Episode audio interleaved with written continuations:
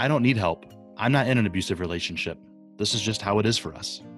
It's a lie we tell ourselves, one that many in abusive relationships repeat until they believe it.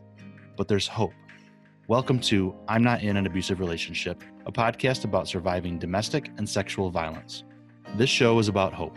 You will hear from survivors of abuse, and their stories may sound familiar. They may even inspire hope. Our goal is to connect with others in these toxic relationships to offer that hope, and with supporters of our mission, anyone willing to help get rid of abuse in our culture. We also talk with the experts in the field, from the officers on the front lines of domestic abuse calls to the therapists and advocates helping survivors navigate this complicated road of recovery.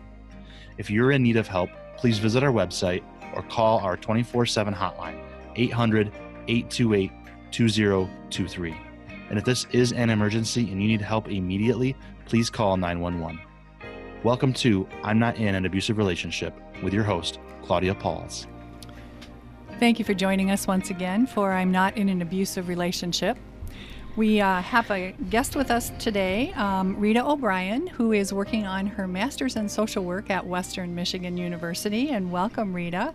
Um, we're so glad you could take out take some time to join us today. I know uh, an internship is a pretty intense experience, and uh, DASAS is thrilled to have you with them, with us as an intern. Hopefully, you've been enjoying your time here as well as uh, giving us some information and learning stuff. Yes, it's been great. It's been awesome. Very good. Um, we've been hearing lots and lots and lots in the news lately about human trafficking, and we haven't really touched a lot on human trafficking with our podcast as of yet. But um, today we are going to talk about human trafficking, and maybe we can start with a definition as what is human trafficking? Well, human trafficking involves the act of recruiting, transporting, transferring, harboring, or receiving a person through an use of force, fraud, or coercion, or in which the person induced to perform the act is under 18. This sex act can be exchanged for anything of value, including food, shelter, or money. Anyone can be a victim of human trafficking, anyone can be a trafficker. So, I mean, pretty much in most people's heads, you associate human trafficking with underage children and also with sexual abuse, but uh, are, they're not always tied, or are they always tied together? No, they're not always tied together, and I think that's what people get confused about. And so I think that's where you have to define what force, fraud, and coercion is. It's not just underage people. Okay, so how let's let's just define those. How would we talk about that?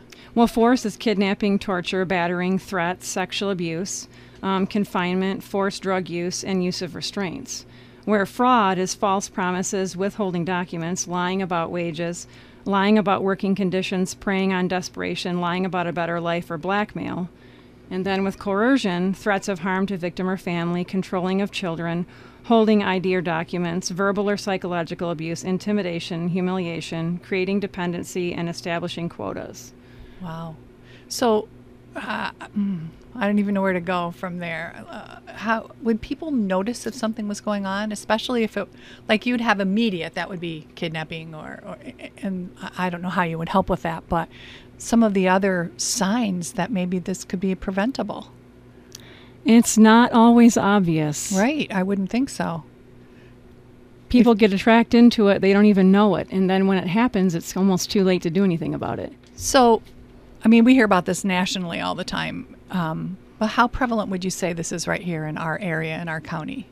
Well, I can give you the statistics. Um, 3% of victims are kidnapped. 35% are sold into trafficking by their own family. How do you get how do you get sold into trafficking? Uh, it's uh, I'm kind of speechless about that. It's making my stomach hurt just even thinking about these teenagers or even younger probably.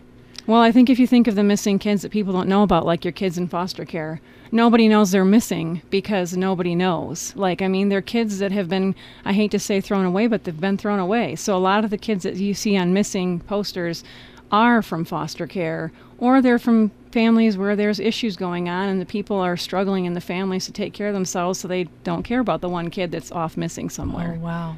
So wouldn't foster families though don't they have to account for the the children in their care? I mean, obviously they have to account for the children. If they're runaways, who cares? Wow. That's the sad thing. That is a sad thing. And 62% are tricked into trafficking by someone they know and trust, boyfriend or a BFF. Wow. And it's a lot a lot of it's done by social media. A lot of the social media apps that our children and teens have, that's how it's being done.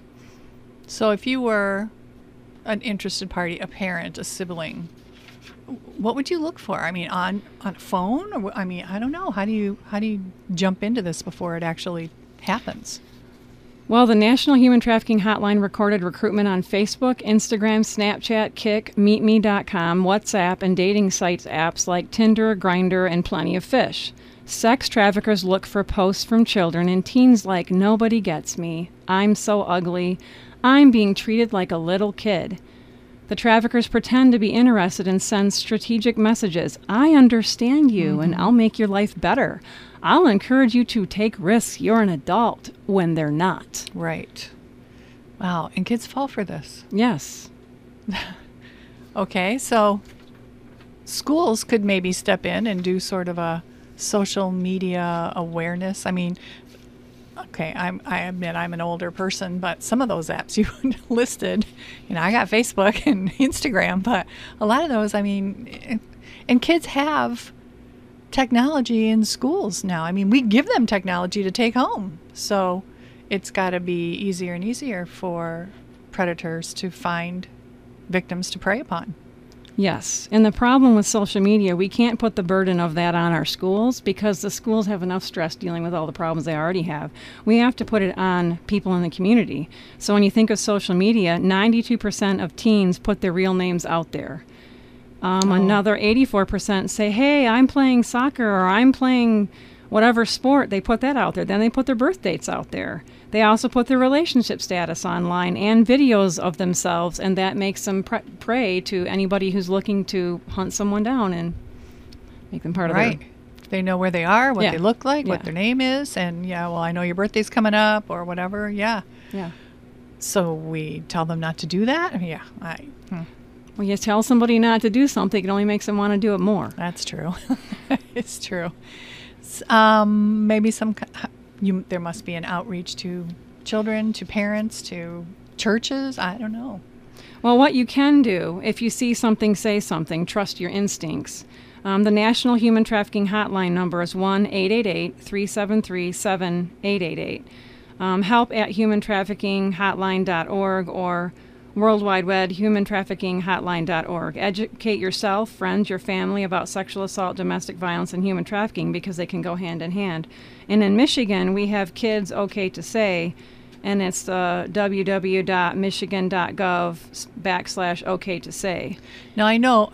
Well, I work in a high school, and Mm-hmm. I know we talk to kids about that. We have a little, uh, like a actual lesson. This is what it is. This is how you do it. It can be anonymous. You can get help. You can help a friend. Um, again, telling them go with your gut instinct. If you think something's wrong, report it. Right. Even if it ends up not being wrong, report it because no one's going to get in trouble if nothing's wrong. But maybe you can save someone there. Right. And so if you're if you're seeing this, what are some warning signs of human trafficking that we might be able to prevent something?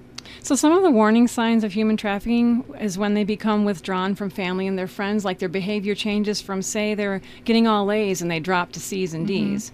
Um, they become angry when they can't get on the internet. Like if you suddenly take their phone away or you keep them from the internet or they slam it shut when you come in the room, that's a huge warning sign. If you find inappropriate material found on their devices, anything that's kind of weird and out of the ordinary should be a red flag. Um, when they quickly turn the monitor off, or like I said, close the laptop, um, that should be a huge red flag. And if they receive mail, money, or gifts from unknown people, that's another red flag. And unknown phone numbers on the phone bill with lots of different texts that aren't from people that you know. And most kids don't pay their own phone bill, so No. you know I, I get fine. Never look at the numbers. I maybe I'm going to start doing that. Yeah. Yeah, So if I were important. a parent of a of a teen, I would for sure look at something like that. Um, so I, you know, I teens aren't um, all that naive. So how do they fall for this stuff? Well, they fall for with a term we use called grooming. So, grooming is when you'll have an older boy, and I hate to pick on boys, it's mostly men that traffic, although women are just as guilty as trafficking young boys. But grooming is the most common tactic that an abuser uses. And they'll start to get to know a girl emotionally, and she'll do whatever she can to keep the relationship going. The initial contact, abusers are experts at recognizing vulnerabilities in young children, and they use those vulnerabilities against them to connect, manipulate, and exploit the young person. Um, abusers look for victims who have low self esteem, are isolated from friends and family, have a history of sexual abuse, they're homeless or in the foster care system, or they can come from a broken home, or those who have conflicts with their parents or guardians. Once the victim's vulnerabilities are identified, the abuser works to fill the role that is missing in the person's life, and most of the time, the victim will identify as sexually assaulted, domestic violence, or human trafficking, but not until much later because they don't understand what all that is. Right.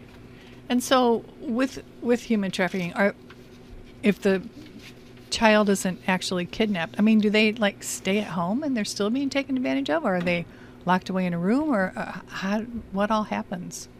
Well, I don't want to say anything about a particular movie, but you know, people think it's always Hollywood how it happens, yeah, and it's not well, not. and that's what they read. yeah, know, it's not. It can happen all. in your own community. It can happen. It can happen to the kid across the street, and it could it could be happening if there's a lot of cars coming in and out. It could be happening if the kid is taken to places and trafficked in a certain building in a certain part of town. You know, it can happen anywhere. There is no no part of the United States or any place else that's excluded from it. Oh my goodness. So, what advice do you have for kids themselves?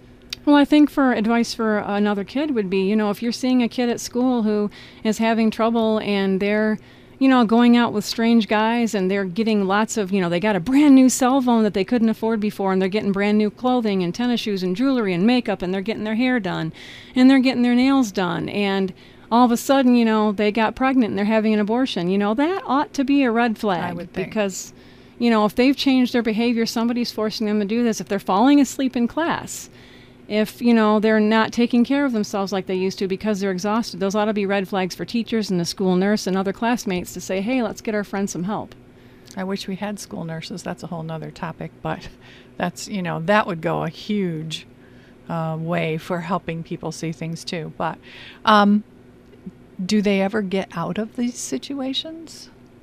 i think that young people can get out if they get proper help but many times the um the If we have someone listening to us right now who knows this is what's happening to them, if someone is listening and they know what's happening to them or they suspect it, they can call the National Human Trafficking Hotline number, and then calling that number will link them to the proper people in the area that are trained that can help them. So, yes, they can get help. A lot of times people are afraid to leave because the trafficker has threatened their lives, threatened Sure. their family, threatened to kill them. You know, they've done so many things to manipulate them that it's their fault, that, you know, they owe them money, that there's no way out sometimes. and that hotline number is 1 373 7888. That's correct. So, anyone listening, if you uh, suspect human trafficking, if you know you are involved or, or in the middle of some bad things happening to you or to someone in your family or someone you know, uh, teachers, ministers, really, um, the community needs to, to get behind this and protect our. I say kids, but uh, uh, older people can be trafficked as well, but pretty much it seems to be teenagers. Yeah, 12 to 12 to 18 and, and the thing I'd like to point out is sometimes young boys get caught up in this to be the trafficker. They don't always realize they're getting caught up into it. So I would also like young boys who have had people take pictures of them or they've been forced to take pictures of young girls that they have a right to call that number too and they have a right to get help. I don't want to just say this happens to girls. It happens to boys and girls and young boys have the right to get help too. Anybody has the right to get help. Absolutely. Yep. Well, Rita, thank you so much for your information today. I wish we didn't have this information, but hopefully um, people will get some help. Some community members will get involved and we'll try to put an end to this horrible situation. And that number, once again, is 1 888 373 7888. thank you so much. Thank you for listening to I'm Not in an Abusive Relationship. If these stories resonate with you and you need help, please visit our website, dasasmi.org. That's dasasmi.org. Or call our hotline at 800 828 2023. We are here to walk alongside you. Now, if you know someone who might benefit from our show, please share it. Social media, email, simply telling someone about it all help us spread the word and help us to combat domestic and sexual violence. We also welcome financial and volunteer support. That information is on our website. Thank you to the staff, volunteers, and board of directors at Domestic and Sexual Abuse Services. This podcast is produced with the help of a committee of dedicated advocates. Thank you to WBET Radio in Sturgis, Michigan for the use of their studio. This has been a podcast about surviving domestic and sexual violence and a production of Domestic and Sexual Abuse Services of Michigan.